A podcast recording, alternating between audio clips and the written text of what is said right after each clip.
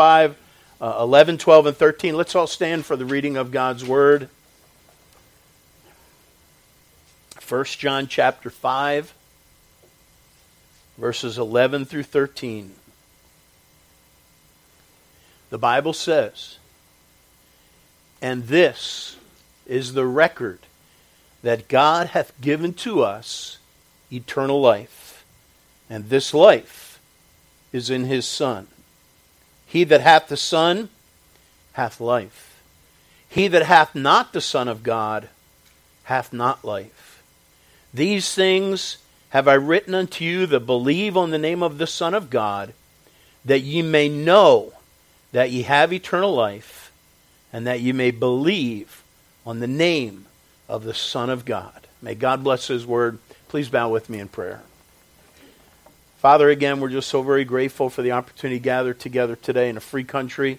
We do pray for our persecuted brothers and sisters all across the world, and some of those countries that are most intense. And Father, we are humbled and very, very grateful for those, many of our brothers and sisters on a weekly basis are loving you unto death. They will not renounce their faith. They are dying because of the name of Jesus Christ. And it costs them something just to identify with the one that we have taken for granted.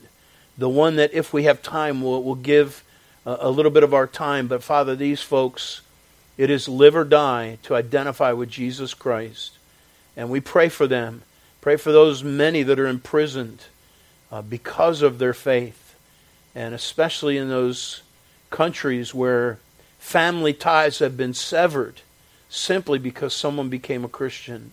And Father, we're so thankful because we know in the long run it would be better for these people to identify with Christ, be born again, and lose their physical lives and gain eternity than to live a wonderful or a peace-filled life without conflict in their family, and then die without Jesus Christ. And Father, we pray for the persecuted church, because as we celebrate our independence in America, we know many do not have it, and we ask your blessing and provision and protection on them. Again, Father, we want to lift up Ethan to you, and we thank you for this young man, and thank you for sparing his life. We just pray, Father, that you'd help him day by day as he has these doctor's appointments. We especially pray, Father, for these concerns with the knee and the one side of his arm. We just pray, Father, that slowly and surely that he would have sense come back and the ability to use it. Pray that you'd just help his mind to get sharper and clearer and give him patience. And Lord, I know that it's got to be grueling. I pray you give Jen and Bill wisdom and patience. Just help him in the long road. And we're so grateful, Father, that your grace is available to them and that it is sustaining them. Thank you, Lord, for Serena, that her surgery went well. We want to lift up Titus to you and, again, ask you to protect this young man and just minister to him. The trauma that he's been through, we pray that this would draw him closer to you and realize that what Jesus said, "Fear not them which kill the body but are not able to kill the soul, but rather fear him which is able to destroy both soul and body in hell." Lord, help us all to develop a wholesome fear of you and not a fear of man. We just lift Titus to you. And again, we pray for Josh, that you bless him and prosper his ministry and his work over these months. Bless all the people that are away, Father. Just give them safety as they travel. And we thank you. Thank you, Lord, for Ed. We thank you for his recovery and some of the close calls he's had with going to the hospital and getting the attention with his heart. We just pray for his complete recovery. Thank you that he's with us tonight. Thank you for everyone that's here tonight. And we ask your blessing on the Scriptures in Jesus' name. Amen. Thank you, Gene. Well, we're going verse by verse through this book. It's taken us a while. This is message number 49, if I'm keeping proper track. Message 49, as we go through 1 John. We're in the last chapter now, 1 John chapter 5. And we come to verses 11 through 13. The title of our message tonight is based on a statement in the first verse, verse 11. The title of the message is God's Record. God's Record. This is the record that God hath given to us eternal life. Let's bow in prayer, and then we'll jump right into Scriptures. Father, thank you again. Thank you for your word. Thank you for the privilege of serving you, and thank you that I get to preach your word. And Father, I pray that you'd use the Scriptures. I claim, Father, that in your word, the Bible, Isaiah says, your word shall not return unto you void. It shall accomplish what you sent it to do. And Father, I pray that you would send forth your word today as I, led by the Spirit of God, properly interpreting the Scriptures. I pray, Father, that you would use truth to grip minds and give attention to the word. Father, save souls tonight. We think of those online that are either listening now or in the future. And pray that the Word of God, your Word, would penetrate their hearts and open their eyes. The truths tonight, Father, that we're going to go over are so simple. And we're so grateful for that. We pray that the Spirit, we know that the Spirit, if your Spirit is not involved in working through the Word, that no matter how simple I make it, no matter how simple the truths are, they will not be received as the God of this world has blinded their minds. And Lord, we pray that Spirit of God would open eyes tonight. And we pray for your blessing now in Jesus' name. Amen. God's record. As a young man, records were a big deal to me. And any of you that were from my generation, if you have a similar background to me, vinyl albums. If you said a record, that's what I thought. And I bought many of them. I wasted money. I was someone that was not wise financially. I had a job, had a good job, and every time I'd get a paycheck, I would usually go out to the mall with my friend, and I'd buy a record for myself, and I'd buy a record for him. And had lots of records. And I remember spending hours and hours just, as I'm playing the record, looking at the artwork on the album. And that was a record to me. They don't even use the word record now, do they? I guess it's just music, cuts. But I want you to look at, because tonight we're going to talk about God's record. And it's, I used to get very excited about if I was a music group was coming out with a new record. That was, that would consume my attention. And folks, this record is the most important. There will never be a more important record that comes out than God's record. And so we want to look at what is God's record and what exactly. So let me give you the outline, because we're talking about God's record, and we're going to see three things from this text. First, we're going to see its source. This is the record that God has given. That should grab our attentions right there. In other words, God is going on record as testifying that He's laying out truth. He's giving us something. He's laying out a witness, a testimony. Those are synonymous terms we'll talk about in a minute with the word record. This is God's testimony. It's God's witness. He's given us something. And we cannot take it lightly.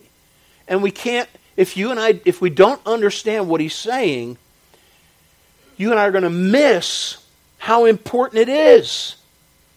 And we're going to be led down the wrong road if you ignore God's record. So we see the source, God, its substance.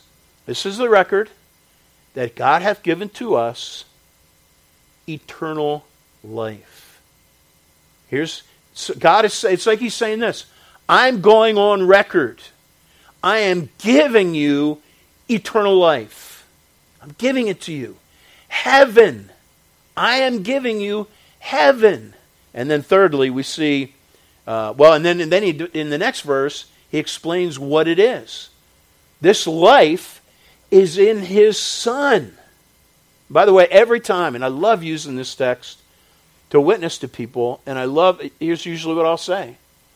Notice it says, this life is in his Son. It doesn't say in the Baptist church, or the Methodist church, or the Presbyterian church, or the Catholic church, because no church died on the cross for our sins. And that's not the record that God has given. God has not given us eternal life through a church. He's given it through the person of Jesus Christ. This life is in His Son. He that hath the Son, hath life. He that hath not the Son of God, hath not life. There's only two kinds of people in the world according to God. Now please keep in mind, I'm not saying that everyone believes this. In fact, there's a lot of people more and more that don't believe it. And my heart breaks for them. Because they're going to stand before God on Judgment Day. We already know this based on Scriptures. Jesus said in Matthew 7 and elsewhere exactly what's going to be happening. There's going to be people that are going to be just dumbfounded. That they are going to, because they're going to die, they close their eyes and they think, okay, this is it. I'm going into oblivion. Ready? And then when they die, they open their eyes and they're going to stand before God. And they've already probably made the wrong choice if they didn't think there was anything after death. And there's going to be God. And the bottom line is, then it's going to matter. So many people snub God, ignore God, reject God, don't believe God. But on that day, it will matter. And it'll be too late for them. The ones that didn't think there was going to be, that there is a God. The ones that didn't think they were going to close their eyes in death and stand before God. Then His record will be so important. But if it was ignored, it will be so tragic. Because then and only then, for many people, they will realize either you have the Son and you have eternal life, or you don't have the Son and you don't have eternal life. And then the third thing is, so its source, verse 11, its substance, verses 12, and then its substance is the end of verse 11 and verse 12, and then its security. And this is an amazing verse that I hope you will allow to sink into your minds and your hearts. And I want you, especially those of you that are online, if you were not brought up under a Bible-believing church, but you are religious, I want to challenge you as we look at verse 13 to let this verse speak for itself. And if you can, contrast it with what you are being taught.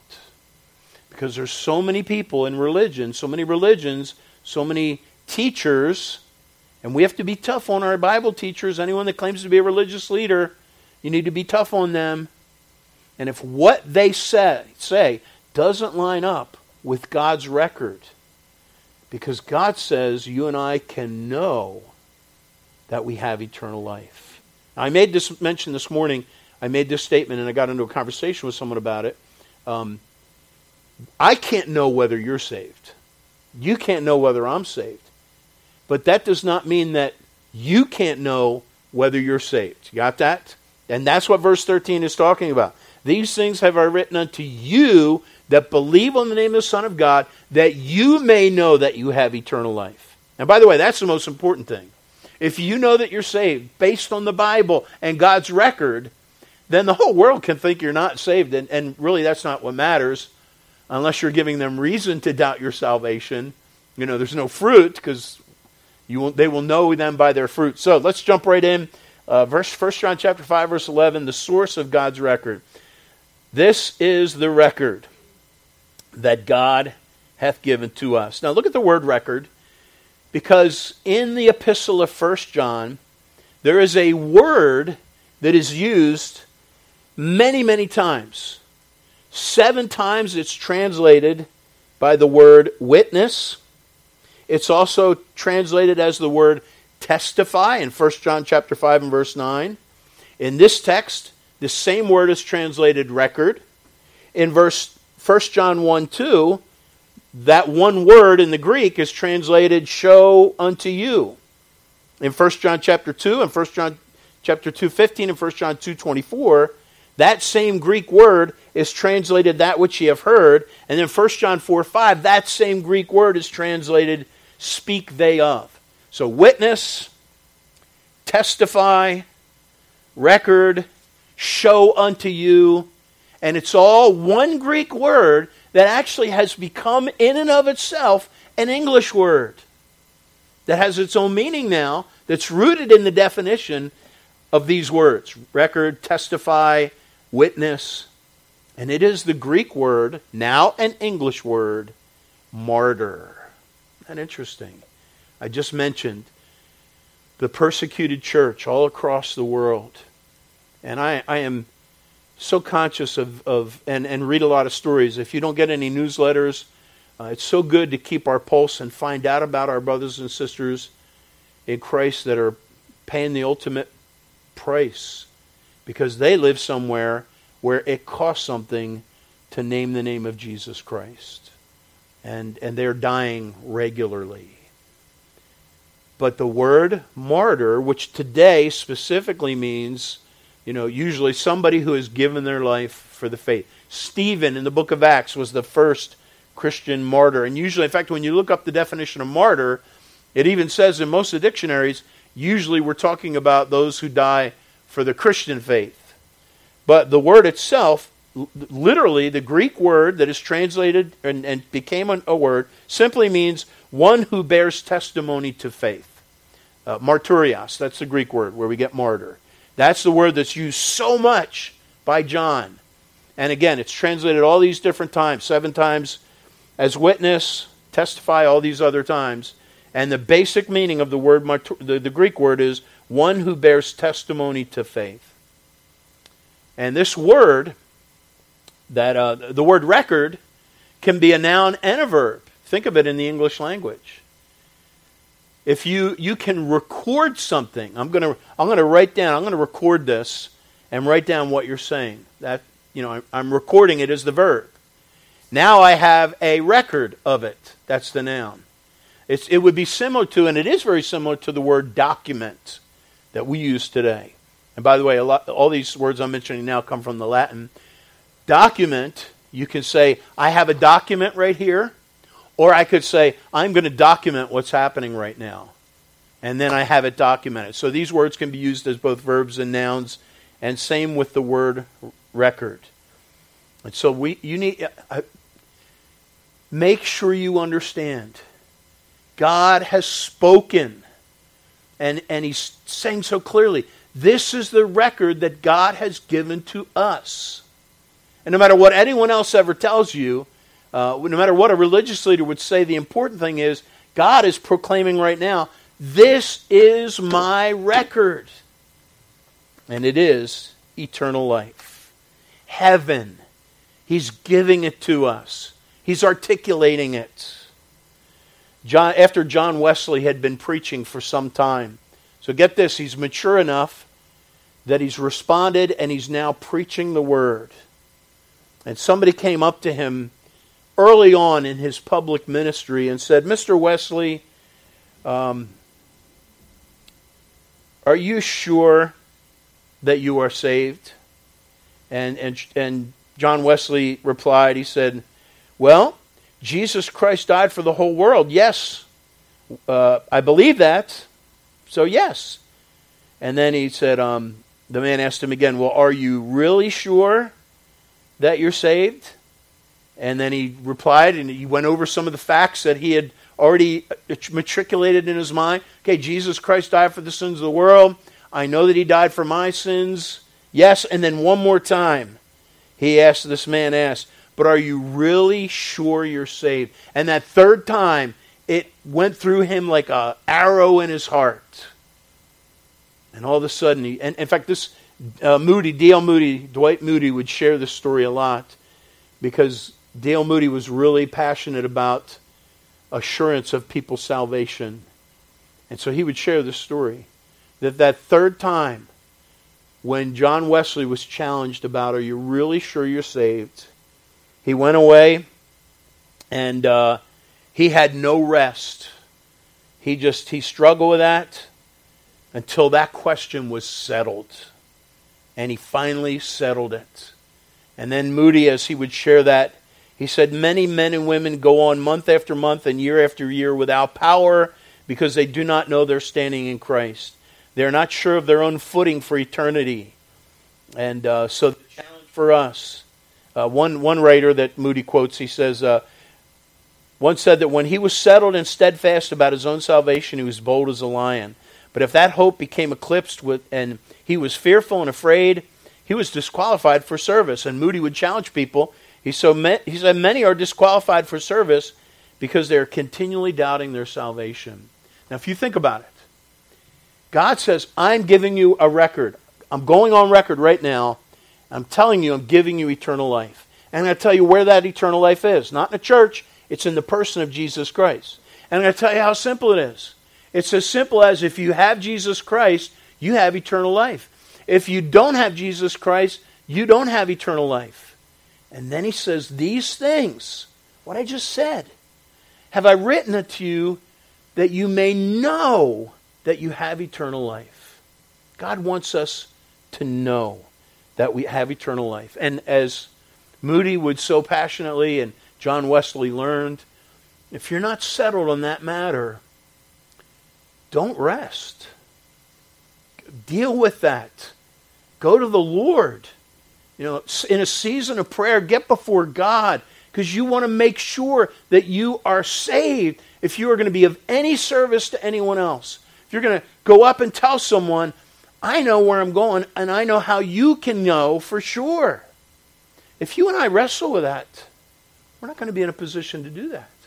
Now, again, many believers do wrestle with that from time to time. And it's good that you wrestle with it instead of ignore it. Wrestle with it. Settle it. You remember, and again, I won't say it again because I've used this illustration endless times. When, I think it was it G. Campbell Morgan? Some old preacher, but not as old as Moody. When he was a young man, he went to Moody's meetings and he responded to the altar call, and Moody dealt with him. And he said, Moody said, are you sure you're saved? I said, well, I think I am, Mr. Moody, but sometimes I doubt it. And then he had him read John 5:24. Verily, verily, I say unto you, he that heareth my word and believe it. In fact, listen to this. Pay attention to this, because this is God's record. John 5:24. Jesus said, verily, verily, I say unto you, he that heareth my word and believeth on him that sent me hath everlasting life. At that moment, and shall not come into condemnation, but is passed from death unto life. That happened to me in the summer of my 17th year on this earth, on a Saturday. I'm not going to tell you what year it was, although I tell you enough how old I am. But on that Saturday, at a health spa, sitting on a weight bench in Westchester, I believed on the Lord Jesus Christ. And I settled it too. I had doubted for a little while, when God was dealing with me. But I sat down and I dealt with it and I settled it. And then I was in a position where God could call me to preach so that I could help lead others to Jesus Christ. So first the source. It's God's record. Then we see the substance. What is the record? That God hath given to us life. And I want you to understand that in the Bible, especially in the New Testament, this concept of life is contrasted with the concept of death. But it's not just physical life, we're born, physical death, we die, but most importantly, it is spiritual life, being saved, eternal life, and then eternal death, eternal damnation in hell. Listen to some of these verses. Romans 6:23, for the wages of sin is death, that's hell, but the gift of God is eternal life through Jesus Christ our Lord. John 3:16, for God so loved the world that he gave his only begotten Son, that whosoever believeth in him shall not perish, that's judgment, but have everlasting life. That's heaven. What a blessing. I quoted to you John 5:24, our verse tonight in verse 12, he that hath the Son hath life, he that hath not the Son of God hath not life. And that is the only alternative. If you do not have life, you perish. You have death. 1 John 3, verse 14, we know that we have passed from death unto life. And then it goes on, and we preached that one already. But see, we know that. Do you know that you have passed from death unto life? Because according to what God says, He wants you to know. Heaven, what a blessing. This is the record that God hath given to us. Life, eternal life. Heaven is a wonderful place, the song says. We know very little about heaven when you think about it. One theologian described heaven as, quote unquote, an unknown region with a well-known inhabitant. I want you to think about that. Because we don't know a whole lot about heaven. But there is a well-known inhabitant that makes heaven heaven. And that's our Savior, Jesus Christ. Richard Baxter, an old Puritan pastor many years ago, he made this statement: "My knowledge of that life is small." Talking about heaven. "The eye of faith is dim, but it's enough that Christ knows all, and I shall be with Him." And I want you to listen to this quote from one J.I. Packer in a book called Your Father Loves You. And he says, Christians, and I like what he says. I'm going to read two spots. He says, "Christians inherit the destiny which fairy tales envisioned in fancy." Christians inherit the destiny which fairy tales envisaged in fancy. We, yes, you and I, the silly saved sinners, live happily, and by God's endless mercy, will live happily ever after. It's true, isn't it? If you're saved, that's exactly what we have. And regarding this, in fact, he in another quote, you ever hear the phrase pie in the sky? And I know what it means, but I thought about it more because that's often what Christians are accused of. A pie in the sky theology. In other words, sky is a reference to heaven. And in other words, the pie is like everything that we want, all the good things. And one theologian said this, again, in the book Your Father Loves You. He said, "We cannot visualize heaven's life, and the wise man will not try to do so." We cannot visualize heaven's life, and the wise man will not try to do so. Instead, he will dwell on the doctrine of heaven, where the redeemed will find all their heart's desire, joy with their Lord, joy with His people, and joy in the ending of all frustration and distress, and in the supply of all our wants. That's heaven, folks. Did you get that? Let me read that again. He says, "We cannot visualize heaven's life, and the wise man will not try to do so. Instead, we will dwell on the doctrine of heaven." Where? In other words, here's what we do know about heaven. Where? The redeemed will find all their heart's desire, joy with their Lord, joy with His people, and joy in the ending of all frustration and distress. Amen to that? And in the supply of all our wants. And then he says this, which I read this time back and reacted to it initially, and you may too when you hear this. Because it sounds like, wait a minute, what's he saying? And then he clarifies. And the more you think on it, the more this is a very good point. Listen to what he said.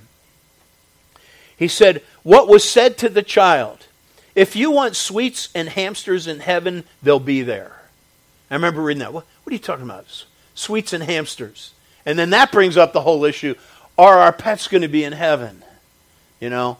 Sweets and hamsters. And here's what he says. If you want sweets and hamsters in heaven, they'll be there. That, when you say that to a child, was not an evasion, but a witness to the truth that in heaven, no felt needs or longings go unsatisfied. Now here's his point. It is true that in heaven, none of our genuine needs are ever going to go unsatisfied. And so he says, what our wants will actually be, however, we hardly know. Now let's go back to that. I've never told a kid, hey, if you want sweets and hamsters in heaven, they're going to be there. In fact, I've had conversations about people, and I've learned to steer away from this.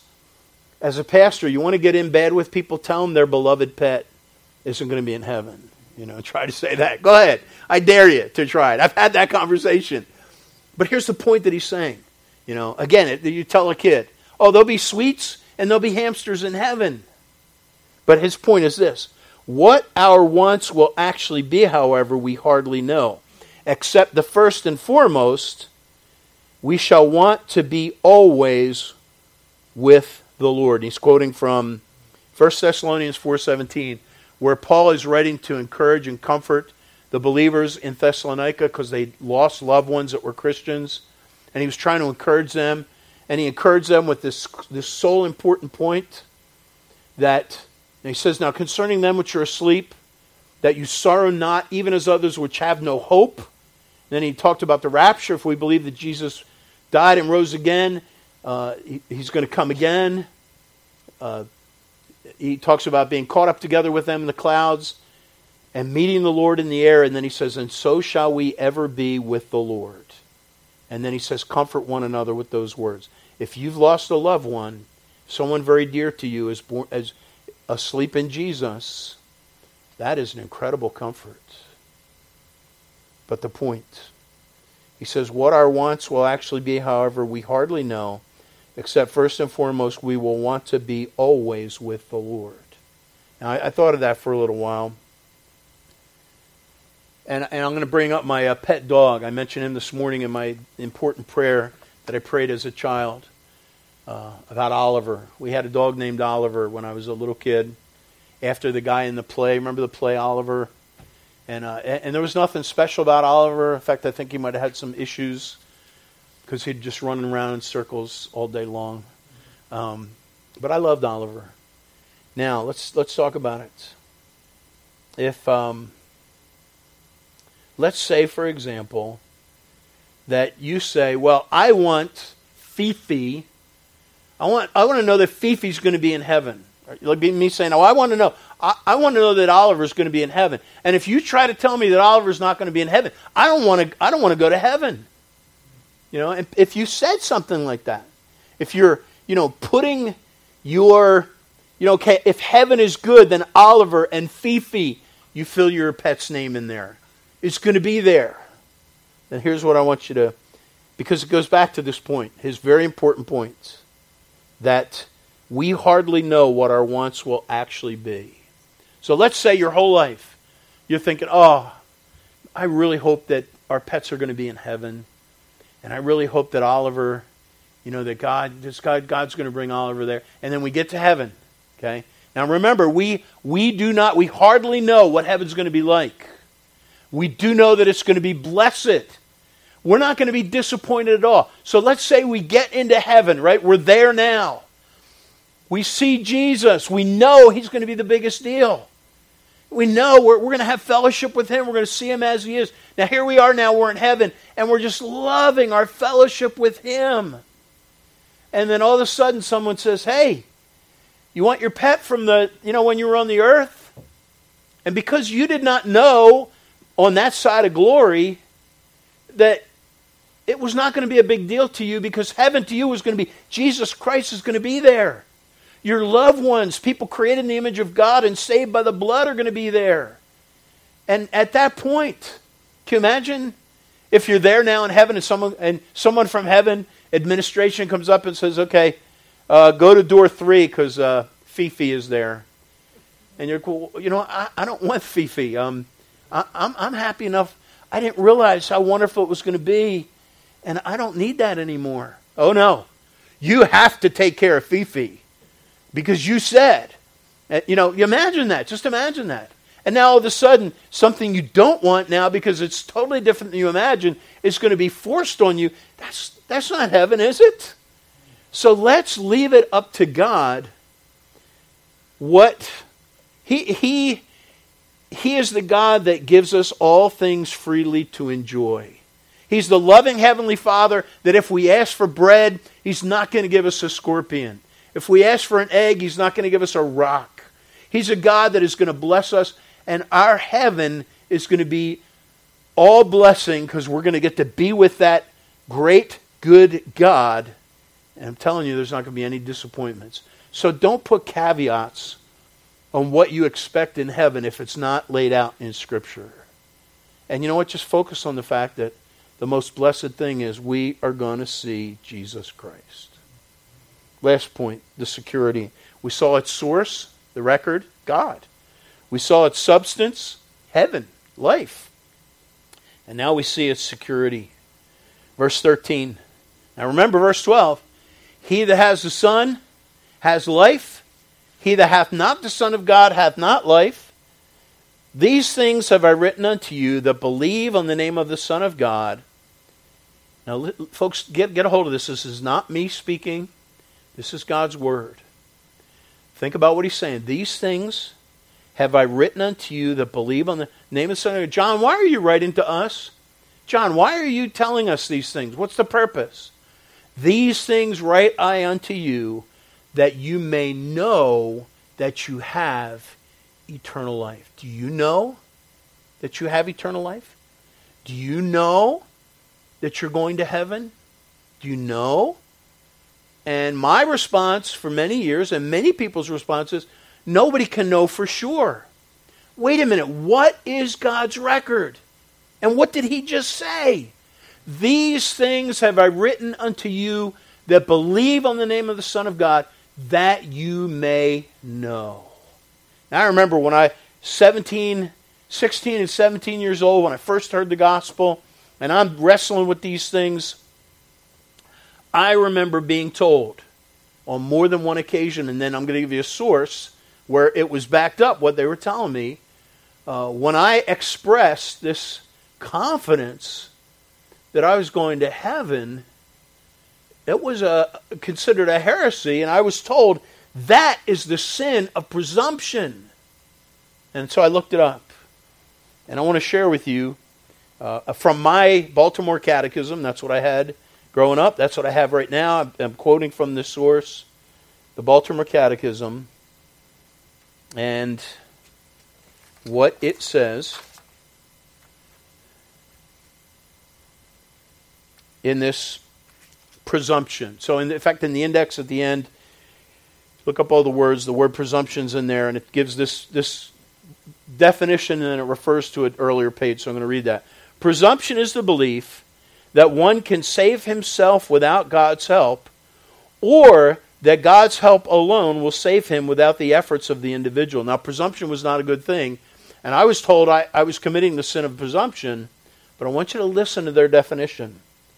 Presumption is the belief that one can save himself without God's help, or that God's help alone will save him without the efforts of the individual. That second category, folks, guilty.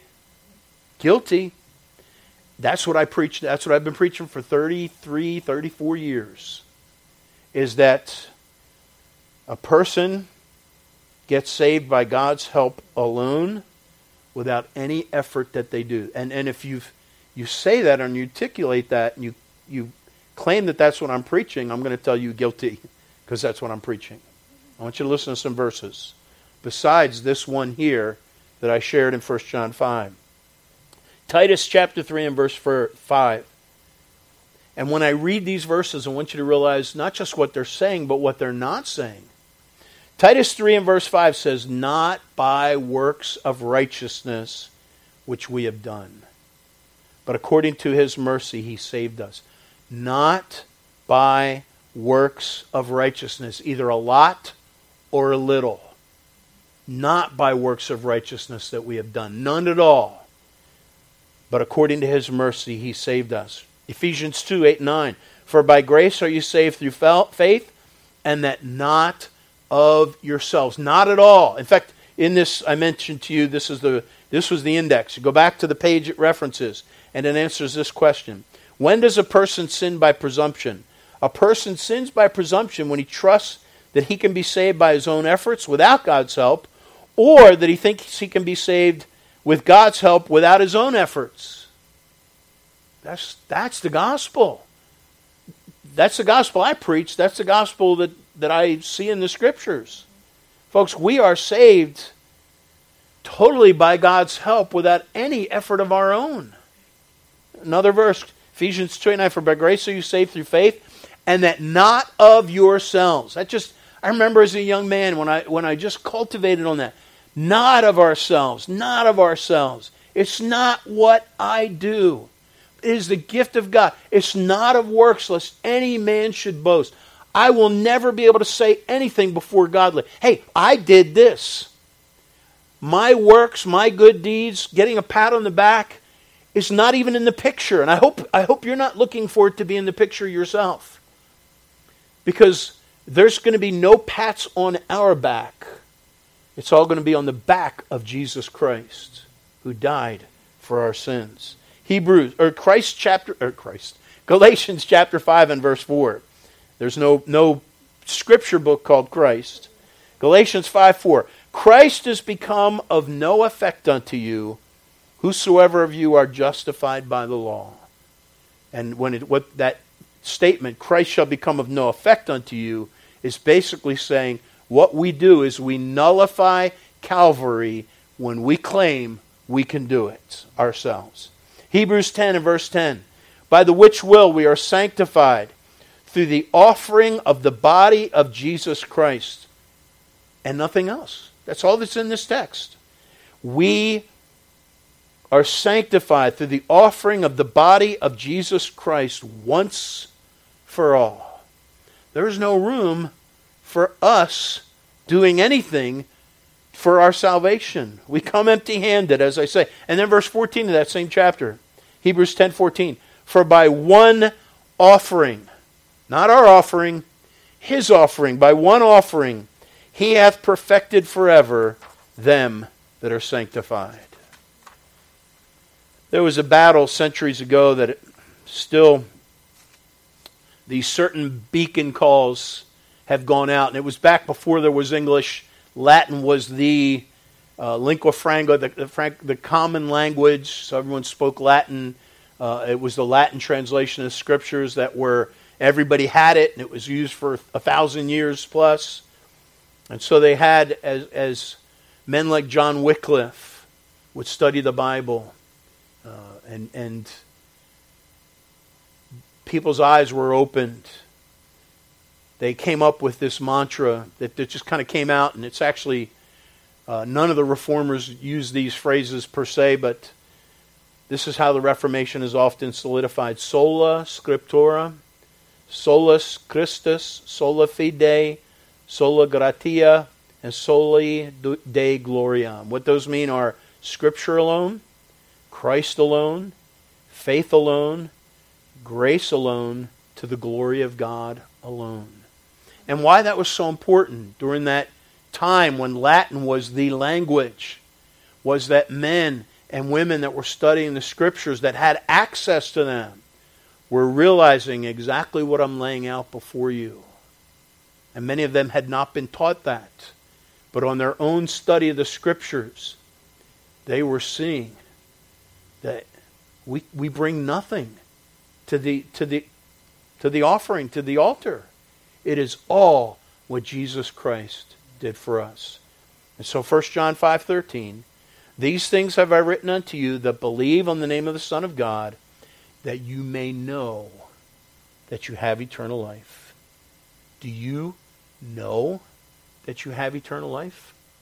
And can you confidently say, not because you know how good you are, in fact, just the opposite. You know how bad you are, but you know how sufficient Jesus Christ and His offering was. Let's pray. Father, thank you for your word. Lord, help us open our eyes to the glorious light of the gospel of Christ that would shine into us, that we would realize that it's not by works of righteousness which we have done, totally according to your mercy that you saved us. And that mercy, Father, is you withholding judgment that we do deserve, no merit of our own, Lord. If we got what we deserved, we would be consumed all the day long. And Father, I pray that folks would just examine their own heart and their own standing and realize there's only two categories of people. It has nothing to do with religion. It has everything to do with their relationship to Jesus Christ. And Father, I know that some that hear this message have the Son. They have Jesus Christ. He is their Savior. They have responded to what He did, His finished work on the cross. And so they have life, eternal life. They're going to heaven. And then, Father, no doubt there's some that are listening that do not have the Son. Maybe they have religion. Maybe they have good feelings. Maybe they have their own version of God. They've created a God after their own imagination, but they do not have the Son. And according to your record, that means they don't have life. They're not going to go to heaven until they receive the Son. Father, these things are so simple, but I know that they are so complicated because of this matter of faith and the power of the Holy Spirit. And I pray that the glorious light of the gospel of Christ would shine in unto souls. Lord, open eyes that folks may see themselves as lost and in need of a sufficient, all-sufficient Savior. For those of us that have responded and have been saved by the all-sufficient Savior, thank you. Thank you for saving our souls. Bless us now, we pray. In Jesus' name, amen. All right, let's